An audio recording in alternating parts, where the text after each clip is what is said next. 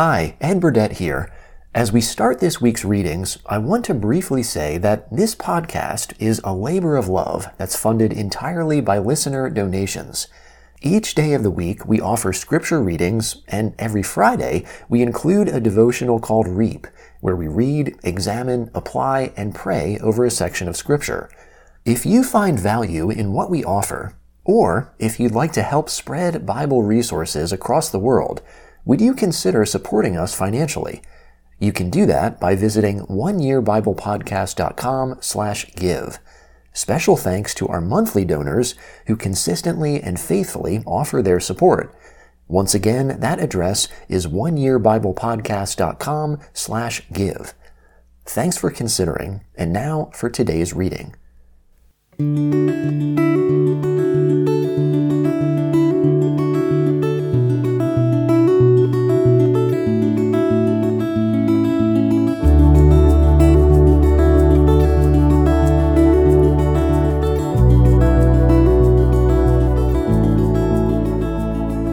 Today's reading begins in Genesis, chapter eighteen, starting in verse sixteen. The men rose up from there and looked towards Sodom. Abraham went with them to see them on their way. The Lord said, "Will I hide from Abraham what I do? Since Abraham will surely become a great and mighty nation, and all the nations of the earth will be blessed in him.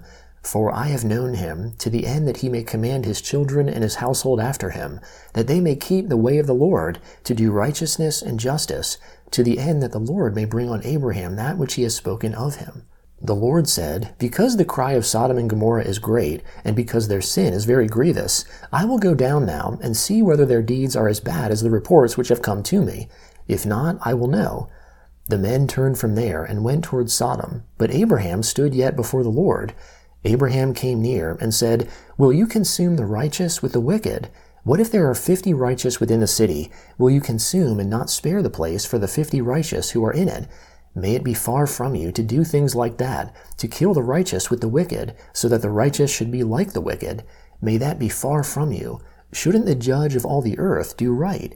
The Lord said, "If I find in Sodom fifty righteous within the city, then I will spare the whole place for their sake." Abraham answered, "See now, I have taken it on myself to speak to the Lord, although I am dust and ashes. What if there will lack five of the fifty righteous? Will you destroy all the city for lack of five?" He said, "I will not destroy it if I find forty-five there." He spoke to him yet again and said, "What if there are forty found there?" He said, "I will not do it for the forty's sake." He said, "Oh, don't let the Lord be angry, and I will speak. What if there are thirty found there?" He said, "I will not do it if I find thirty there." He said, "See now, I have taken it on myself to speak to the Lord. What if there are twenty found there?" He said, "I will not destroy it for the twenty's sake." He said, "Oh, don't let the Lord be angry, and I will speak just once more. What if ten are found there?" He said, "I will not destroy it for the ten's sake." The Lord went his way as soon as he had finished communing with Abraham, and Abraham returned to his place.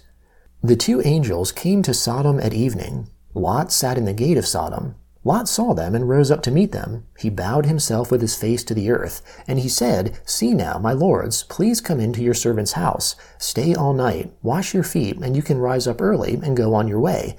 They said, "No, but we will stay in the street all night." He urged them greatly, and they came in with him and entered into his house. He made them a feast, and baked unleavened bread, and they ate. But before they lay down, the men of the city, the men of Sodom, surrounded the house, both young and old, all the people from every quarter. They called to Lot and said to him, "Where are the men who came into you this night? Bring them out to us, that we may have sex with them." Lot went out to them through the door and shut the door after himself.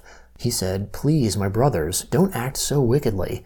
See now, I have two virgin daughters. Please let me bring them out to you, and you may do to them what seems good to you. Only don't do anything to these men, because they have come under the shadow of my roof." They said, "Stand back." Then they said, "This one fellow came in to live as a foreigner, and he appoints himself a judge. Now we will deal worse with you than with them." They pressed hard on the man Lot, and came near to break the door. But the men reached out their hand, and brought Lot into the house to them, and shut the door. They struck the men who were at the door of the house with blindness, both small and great, so that they wearied themselves to find the door. The men said to Lot, "Do you have anybody else here? Sons-in-law, your sons, your daughters, and whomever you have in the city, bring them out of the place, for we will destroy this place, because the outcry against them has grown so great before the Lord that the Lord has sent us to destroy it." Lot went out and spoke to his sons-in-law, who were pledged to marry his daughters, and said, "Get up, get out of this place, for the Lord will destroy the city." But he seemed to his sons-in-law to be joking. When the morning came, then the angels hurried Lot, saying, "Get up, take your wife and your two daughters who are here, lest you be consumed in the iniquity of the city." But he lingered, and the men grabbed his hand, his wife's hand, and his two daughters' hands, the Lord being merciful to him, and they took him out and set him outside the city. It came to pass, when they had taken them out, that he said, "Escape for your life. Don't look behind you, and don't stay anywhere in the plain. Escape to the mountains, lest you be consumed." Lot said to them, "Oh, not so, my lord. See now, your servant has found favor in your sight, and you have magnified your loving kindness, which you have shown to me in saving my life. I can't escape to the mountain, lest evil overtake me, and I die. See now, this city is near to flee to, and it is a little one. Oh, let me escape there. Isn't it a little one? And my soul will live." He said to him, "Behold, I have granted your request concerning this thing also, and I will not overthrow the city of which you have spoken. Hurry, escape there, for I can't do anything until you get there." Therefore the name of the city was called Zoar. The sun had risen on the earth when Lot came to Zoar. Then the Lord rained on Sodom and on Gomorrah sulfur and fire from the Lord out of the sky. He overthrew those cities, all the plain, all the inhabitants of the cities, and that which grew on the ground. But Lot's wife looked back from behind him, and she became a pillar of salt. Abraham went up early in the morning to the place where he had stood before the Lord. He looked towards Sodom and Gomorrah, and towards all the land of the plain, and saw that the smoke of the land went up as the smoke of a furnace. When God destroyed the cities of the plain, God remembered Abraham, and sent Lot out of the middle of the overthrow, when he overthrew the cities in which Lot lived. Lot went up out of Zoar, and lived in the mountain, and his two daughters with him, for he was afraid to live in Zoar. He lived in a cave with his two daughters. The firstborn said to the younger, "Our father is old, and there is not a man in the earth to come in to us in the way of all the earth.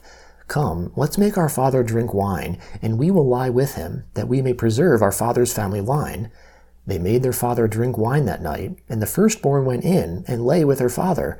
He didn't know when she lay down, nor when she arose. It came to pass on the next day that the firstborn said to the younger, "Behold, I lay last night with my father. Let's make him drink wine again tonight. You go in and lie with him, that we may preserve our father's family line." They made their father drink wine that night also. The younger went and lay with him. He didn't know when she lay down, nor when she got up. Thus both of Lot's daughters were with child by their father. The firstborn bore a son, and named him Moab. He is the father of the Moabites to this day. The younger also bore a son, and called his name Ben-Ammi. He is the father of the children of Ammon to this day. The Gospel of Matthew, chapter six, starting in verse twenty-five. "Therefore I tell you, don't be anxious for your life, what you will eat, or what you will drink, nor yet for your body, what you will wear. Isn't life more than food, and the body more than clothing? See the birds of the sky, that they don't sow, neither do they reap, nor gather into barns. Your heavenly Father feeds them. Aren't you of much more value than they? Which of you, by being anxious, can add one moment to his lifespan? Why are you anxious about clothing? Consider the lilies of the field, how they grow. They don't toil, neither do they spin. Yet I tell you that even Solomon in all his glory was not dressed like one of these. But if God so clothes the grass of the field, which today exists and tomorrow is thrown into the oven, won't he much more clothe you, you of little faith? Therefore don't be anxious, saying, 'What will we eat? What will we drink? Or with what will we be clothed?' For the Gentiles seek after all these things, for your heavenly Father knows that you need all these things. But seek first God's kingdom and his righteousness, and all these things will be given to you as well. Therefore don't be anxious for tomorrow, for tomorrow will be anxious for itself. Each day's own evil is sufficient. Don't judge, so that you won't be judged. For with whatever judgment you judge, you will be judged, and with whatever measure you measure, it will be measured to you. Why do you see the speck that is in your brother's eye, but don't consider the beam that is in your own eye? Or how will you tell your brother, 'Let me remove the speck from your eye,' and behold, the beam is in your own eye? You hypocrite, first remove the beam out of your own eye, and then you can see clearly to remove the speck out of your brother's eye. Don't give that which is holy to the dogs, neither throw your pearls before the pigs, lest perhaps they trample them under their feet, and turn and tear you to pieces. Ask, and it will be given you. Seek, and you will find. Knock, and it will be opened for you. For everyone who asks receives. He who seeks finds. To him who knocks it will be opened. Or who is there amongst you who, if his son asks him for bread, will give him a stone? Or if he asks for a fish, who will give him a serpent? If you then, being evil, know how to give good gifts to your children, how much more will your Father who is in heaven give good things to those who ask him? Therefore, whatever you desire for men to do to you, you shall also do to them, for this is the law and the prophets. Enter in by the narrow gate, for the gate is wide, and the way is broad that leads to destruction, and there are many who enter in by it. How narrow is the gate, and the way is restricted that leads to life. There are few who find it. Psalm eight, beginning in verse one. Lord, our Lord, how majestic is your name in all the earth. You have set your glory above the heavens. From the lips of babes and infants you have established strength because of your adversaries, that you might silence the enemy and the avenger. When I consider your heavens, the work of your fingers, the moon and the stars, which you have ordained, what is man that you think of him? What is the son of man that you care for him? For you have made him a little lower than the angels, and crowned him with glory and honor. You make him ruler over the works of your hands. You have put all things under his feet, all sheep and cattle, yes, and the animals of the field, the birds of the sky, the fish of the sea, and whatever passes through the paths of the seas. Lord, our Lord, how majestic is your name in all the earth. Proverbs chapter two, beginning in verse six. For the Lord gives wisdom, out of his mouth comes knowledge and understanding. He lays up sound wisdom for the upright. He is a shield to those who walk in integrity, that he may guard the paths of justice, and preserve the way of his saints. Then you will understand righteousness and justice, equity and every good path. For wisdom will enter into your heart, knowledge will be pleasant to your soul, discretion will watch over you, understanding will keep you, to deliver you from the way of evil, from the men who speak perverse things, who forsake the paths of uprightness, to walk in the ways of darkness, who rejoice to do evil and delight in the perverseness of evil, who are crooked in their ways and wayward in their paths.